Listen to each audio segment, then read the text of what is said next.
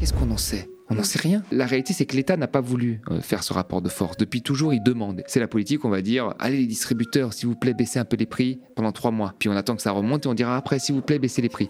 Puis s'ils baissent les prix une fois, ils vont dire, attendez, on a baissé les prix, donc baissez-nous un peu les impôts ailleurs. Là. Ça fait des années qu'on nous dit que le prix de l'électricité va augmenter et il va continuer à augmenter parce que EDF est face à un mur de dépenses énorme. Bonjour tout le monde, je suis ravie de vous retrouver pour ce nouvel Instant Porcher. L'Instant Porcher, c'est un petit moment qu'on se prend entre nous chaque semaine avec Thomas pour analyser, décrypter et avoir les clés pour comprendre tout ce qui se passe autour de nous. Et cette année, on fait la rentrée à la télé. Oui, vous avez bien entendu, je vous le répétais sans cesse l'année dernière, eh bien nous avons réussi grâce à vous le 20 octobre où vous aurez enfin un média libre et indépendant des luttes sur les bouquets télé des box internet. Oui, nous allons nous frotter aux grandes chaînes. Nous avons absolument besoin de vous pour cette grande étape de l'histoire médiatique. Pour constituer notre euh, grille des programmes, nous sommes en pleine levée de fonds sur KissKissBankBank. Rejoignez cette grande aventure et soutenez la première coopérative médiatique de France sur le petit écran. Bonjour Thomas. Bonjour Lisa. Alors avec toi aujourd'hui au programme, le fiasco du gouvernement sur les carburants et Valérie Pécresse qui propose un SMIC régional rehaussé. C'est parti.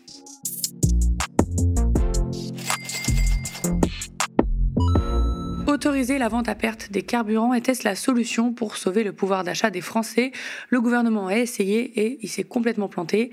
Interrogée dans le Parisien le week-end dernier, Elisabeth Borne a annoncé l'autorisation à titre exceptionnel de la vente à perte sur le carburant pour une période limitée. Le but, que les distributeurs puissent baisser davantage les prix. À partir de là, l'exécutif parle de baisse de plusieurs dizaines de centimes d'euros. Chou blanc, Total et les distributeurs disent non. De l'aveu d'un conseiller du gouvernement, l'affaire est mal embarquée mais pas question de faire marche arrière.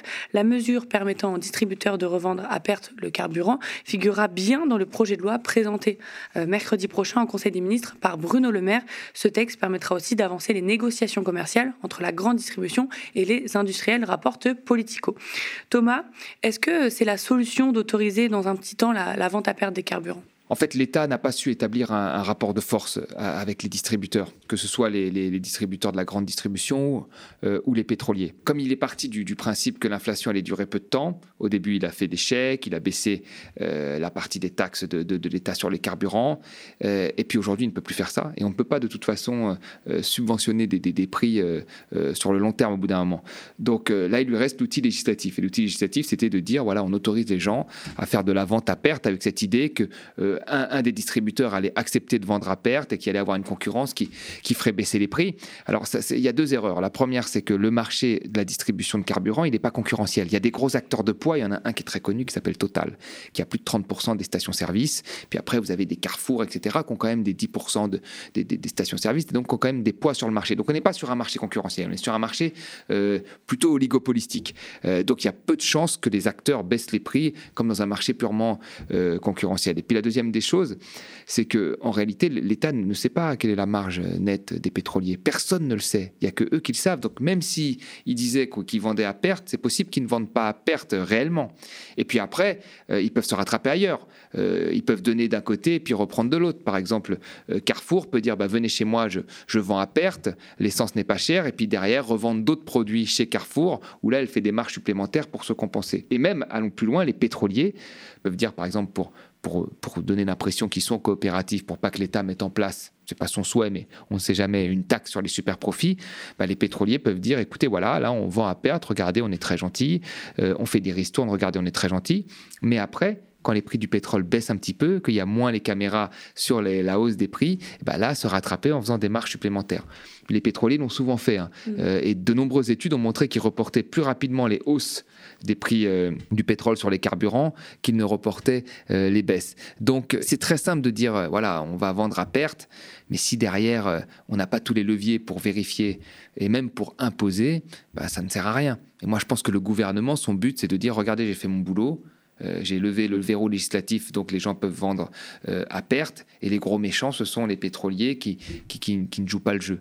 Non, non, et ça ne va rien donner et, ça montre en fait une forme d'impuissance euh, de l'État à établir un rapport de force concret avec les, avec les distributeurs. Est-ce que l'État doit réduire la taxe sur les carburants et doit encore mettre la main dans le cambouis, sans mauvais jeu de mots? Je pense que non, mais il doit changer la fiscalité des carburants.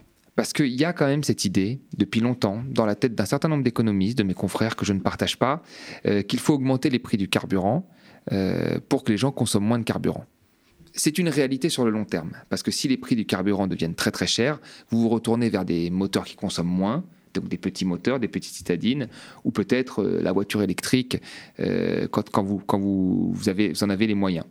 Euh, donc sur le long terme, c'est positif. Mais sur le court terme, euh, vous emprisonnez les gens dans une dépense contrainte euh, qui va grappiller 20, 30 euros, 40 euros par mois en plus sur des budgets qui sont déjà greffés par, l'ensemble de l'inflation sur les, sur les autres produits. Et donc ça amène à quoi? Bah, Ça amène à un sentiment d'injustice qui a mené, on se souvient à l'époque, au mouvement des Gilets jaunes.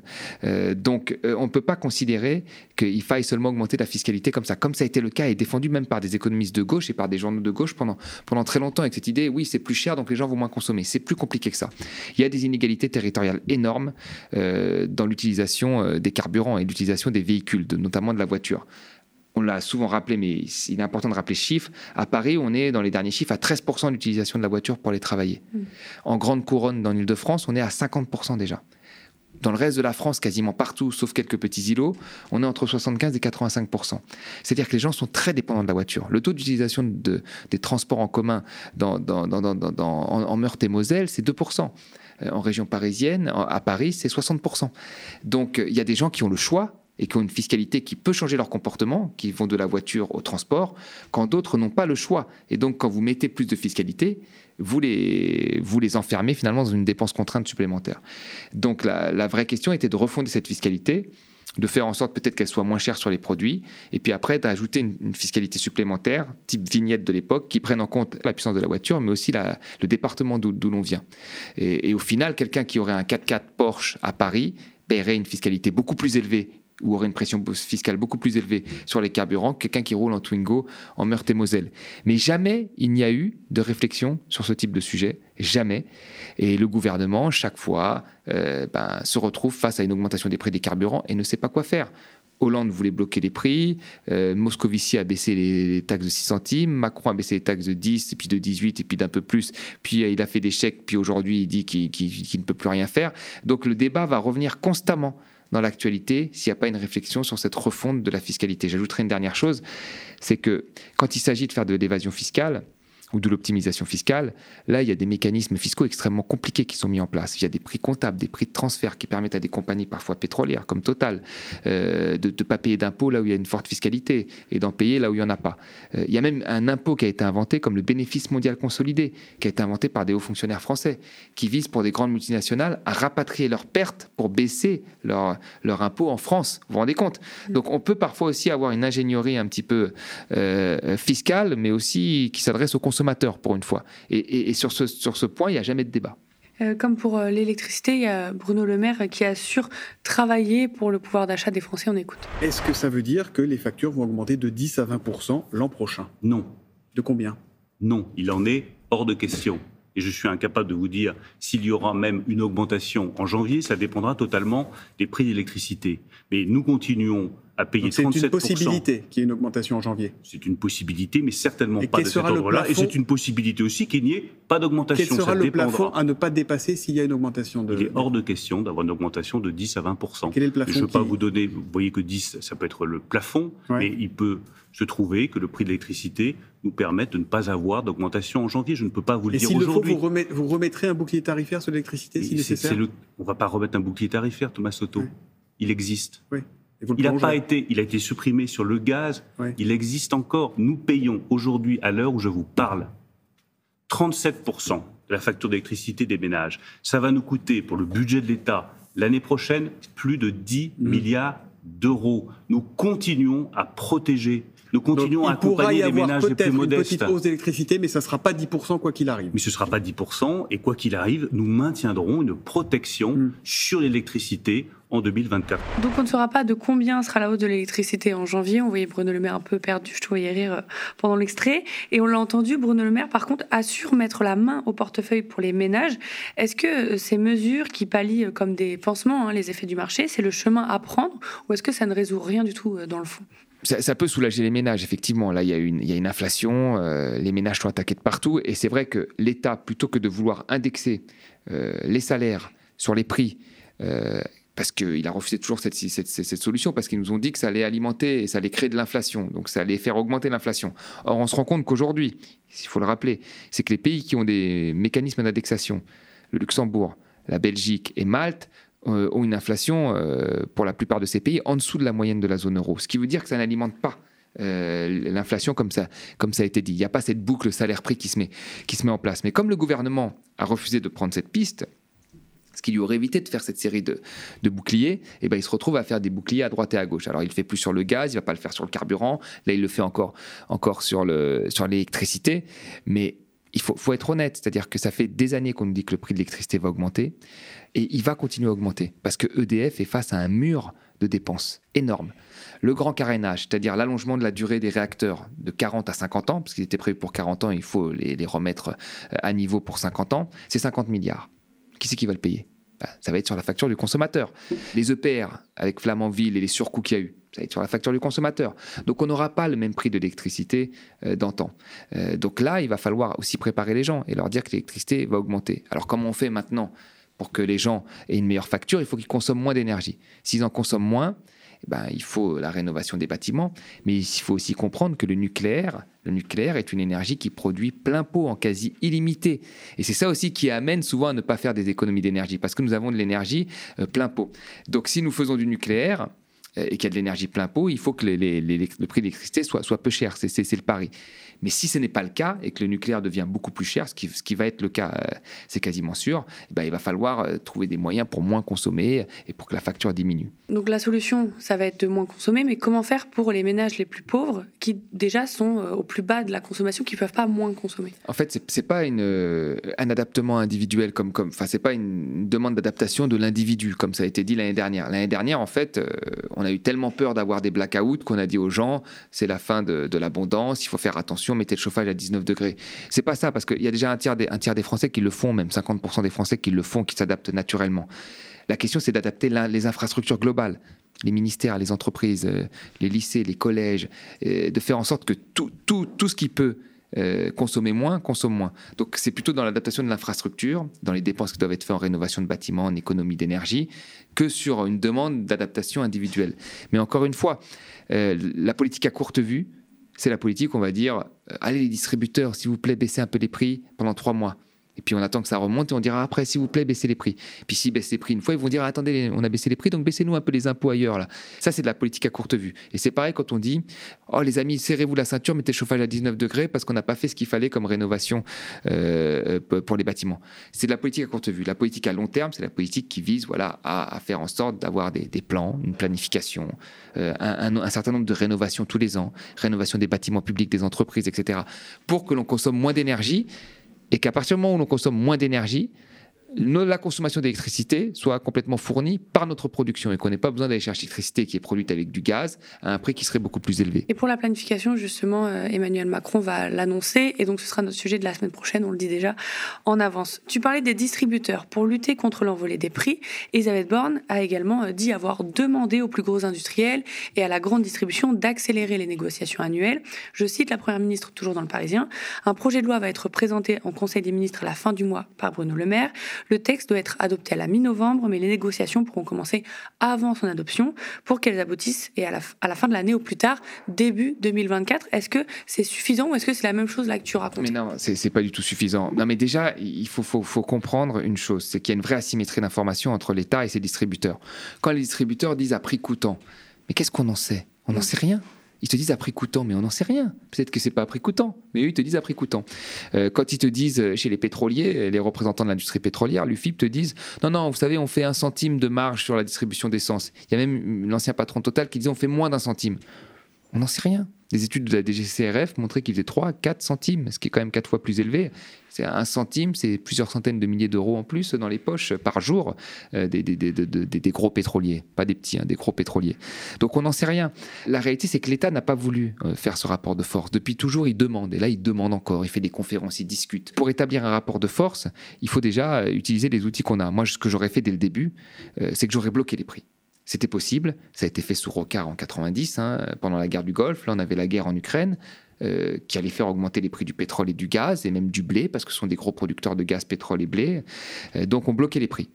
Quand on bloque les prix, on a six mois. On a le droit de le faire, c'est dans le code du commerce. Une fois qu'on a bloqué les prix, là, on a créé un rapport de force. Parce que là, tout le monde perd de l'argent. L'État peut en perdre, mais le distributeur en perd beaucoup. Et le pétrolier en perd beaucoup.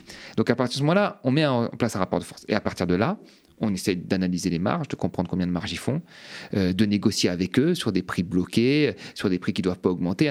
On crée ce rapport de force. Or, le gouvernement n'a pas fait ça. Depuis le début, il a demandé, il a fait confiance. Parfois, il a eu des, retours comme les ristournes, mais on ne sait pas si ces ristournes ne sont pas compensées à d'autres moments. Parce que le prix du pétrole n'était pas aussi élevé en vacances. Euh, et beaucoup de conducteurs se sont plaints quand même de la hausse des, prix des carburants.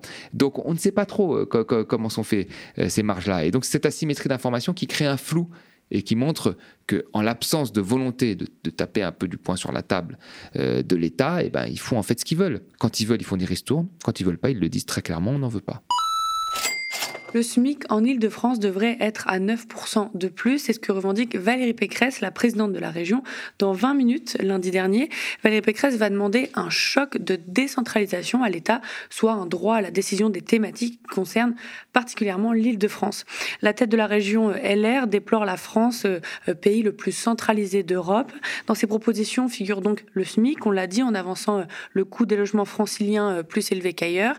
D'autres propositions sont également avancées, régionaliser la gouvernance de l'assurance chômage, Pôle emploi, pouvoir créer des écoles primaires autonomes sous contrat, etc. Euh, Thomas, qu'est-ce que tu penses de ces propositions, surtout euh, par rapport au SMIC qui a fait beaucoup parler? En fait, elle pointe du doigt quand même une réalité, Valérie Pécresse. La réalité, c'est que euh, effectivement, on vit beaucoup moins bien avec le SMIC en Ile-de-France que dans d'autres régions. Bah, tout simplement parce que les prix de l'immobilier, les prix des locations coûtent beaucoup plus cher. Après, à l'intérieur de la région, il y a des grosses disparités mm. euh, entre quelqu'un qui vit au SMIC euh, dans la proche banlieue, quelqu'un qui vit dans la banlieue lointaine. Il y, a, des grosses disparités. Le problème, c'est quoi? Si on met en place euh, ce SMIC régional? La première des choses, c'est que Paris, déjà, en termes d'offres d'emploi, est extrêmement centralisé. Beaucoup de gens quittent la province pour aller sur Paris. Chez les cadres, c'est quasiment 90% euh, des, diplômés d'école de commerce, c'est énorme. Mais même chez les autres, comme ils sont dans des, des endroits où il y a très peu d'emplois, ils vont chercher des emplois qu'ils vont trouver beaucoup plus facilement euh, euh, en région parisienne. D'ailleurs, la, proche banlieue, hein, où il y a des taux de chômage assez élevés, et eh ben souvent trouve des emplois assez précaires dans les Deliveroo, les Uber, etc., pour servir les centres-villes. Donc ça va en fait créer, comment vous dire, une distorsion supplémentaire qui va euh, faire encore plus augmenter les prix de l'immobilier, etc. Euh, donc en voulant combattre ce qu'elle dénonce, elle risque finalement de, de, de, de, le servir. Ça, c'est la première des choses. Et puis après, il va y avoir une espèce de compétitivité aussi euh, pour certains métiers entre régions. Donc des régions vont s'installer là où c'est pas cher, même si après elles, officient à Paris, mais elles vont payer euh, euh, peut-être des gens moins chers euh, en, province, dans l'Oise, qui est très proche de Paris, alors que les gens feront une activité dans la région d'Île-de-France. Donc ça, c'est un deuxième risque. Et la dernière des choses, oui, il faut augmenter le SMIC, mais il faut l'augmenter partout. Parce que quand on regarde les, les premiers de corvée, quand il y a eu cette crise du Covid et qu'on a beaucoup mis en avant les premiers de corvée, tout le monde s'est rendu compte que euh, les assistantes euh, de, personnes âgées, euh, les, infirmières, les puéricultrices, les gens des supermarchés étaient extrêmement mal payés. Eh ben, il faut augmenter leur salaire, mais il faut l'augmenter partout. Puisque finalement, les pénuries d'emplois que l'on a dans certains secteurs, elles concernent toute la France. Euh, donc le salaire minimum, il faut l'augmenter partout parce que c'est plus un salaire minimum aujourd'hui. Il faut, être franc, ce n'est plus un, salaire minimum. Et en augmentant d'ailleurs ce salaire minimum un peu partout, et même je dirais en l'inscrivant dans, les branches, euh, ça risque de faire augmenter aussi tous les autres euh, salaires qui sont au-dessus. Donc quand on augmente le SMIC, on augmente par répercussion tous les autres salaires. Quand on met le SMIC dans les accords de branche en référence, dès que le SMIC augmente, tous les autres salaires doivent, euh, doivent suivre. Donc oui, la question du SMIC, c'est une bonne chose de le mettre sur la table. Oui, il faut l'augmenter. Oui, il y a des différences effectivement entre l'Île-de-France et les autres régions, mais euh, la solution n'est pas de faire de, de, SMIC différents parce qu'il y aurait une distorsion. Et d'ailleurs, c'est pas ce que voulaient les syndicats à l'époque, parce que ça existait à une époque, mais c'est pas ce que voulaient les syndicats. Et donc, euh, l'idée de Pécresse sous un vernis social, c'est une, une fausse bonne idée. Mais la question du SMIC doit être aujourd'hui débattue. Est-ce que cette proposition aussi d'augmenter les salaires franciliens, c'est aussi un moyen de ne pas s'attaquer au prix des logements en Ile-de-France les, prix des logements en Ile-de-France, c'est dû à deux choses à la très forte demande, comme on l'a dit, d'emploi, de gens qui viennent travailler sur Paris, et parfois des gens qui n'ont pas envie, euh, euh, encore une fois, de, Bac plus 5 à, peu de diplômes, les gens trouvent plus facilement un emploi sur Paris, et beaucoup n'ont pas envie d'y aller euh, forcément. C'est qu'il y a plus d'emplois à Paris, il y a une extrême centralisation de Paris. Et puis après, il y a autre chose qui a fait augmenter les prix, c'est plutôt sociétal, c'est qu'aujourd'hui, une grosse majorité des familles parisiennes ne vivent pas dans un appartement, elles vivent dans deux appartements, parce qu'elles divorcent. Et puis à ça, vous rajoutez des étrangers qui viennent acheter des appartements, le Airbnb, etc et, la ville touristique, tout ça a fait exploser les prix euh, de Paris et de la, et de la première périphérie. Et a projeté en dehors de Paris et de, de la première ceinture les catégories euh, populaires les plus pauvres. Donc euh, sur l'immobilier, c'est plus, moi je pense, sur l'encadrement des loyers, la construction de logements publics qu'il faut agir. Euh, sur les prix en eux-mêmes, c'est très très difficile parce que tant qu'il y a de la demande, ben, les, prix... après on peut taxer les patrimoines élevés, etc. Ceux qui sont multipropriétaires, ça c'est une chose à, faire pour avoir de l'argent public. Mais la maîtrise du prix en elle-même comme ça est quelque chose souvent de très difficile. Merci à vous, chez vous, d'avoir suivi euh, cet instant penché. Pour cette émission et pour le média, la rentrée se fera à la télé, mais surtout avec vous. Le 20 octobre, vous aurez enfin un média libre et indépendant des luttes sur les bouquets télé des box internet. Oui, nous allons nous frotter aux grandes chaînes. Nous avons absolument besoin de vous pour cette grande étape de l'histoire médiatique. Pour constituer notre grille des programmes, nous sommes en pleine levée de fonds sur KissKissBankBank. Rejoignez cette grande aventure et soutenez la première coopérative médiatique de France sur le petit écran. Nous sommes ravis de décrypter la l'actualité avec Thomas et vous chaque semaine.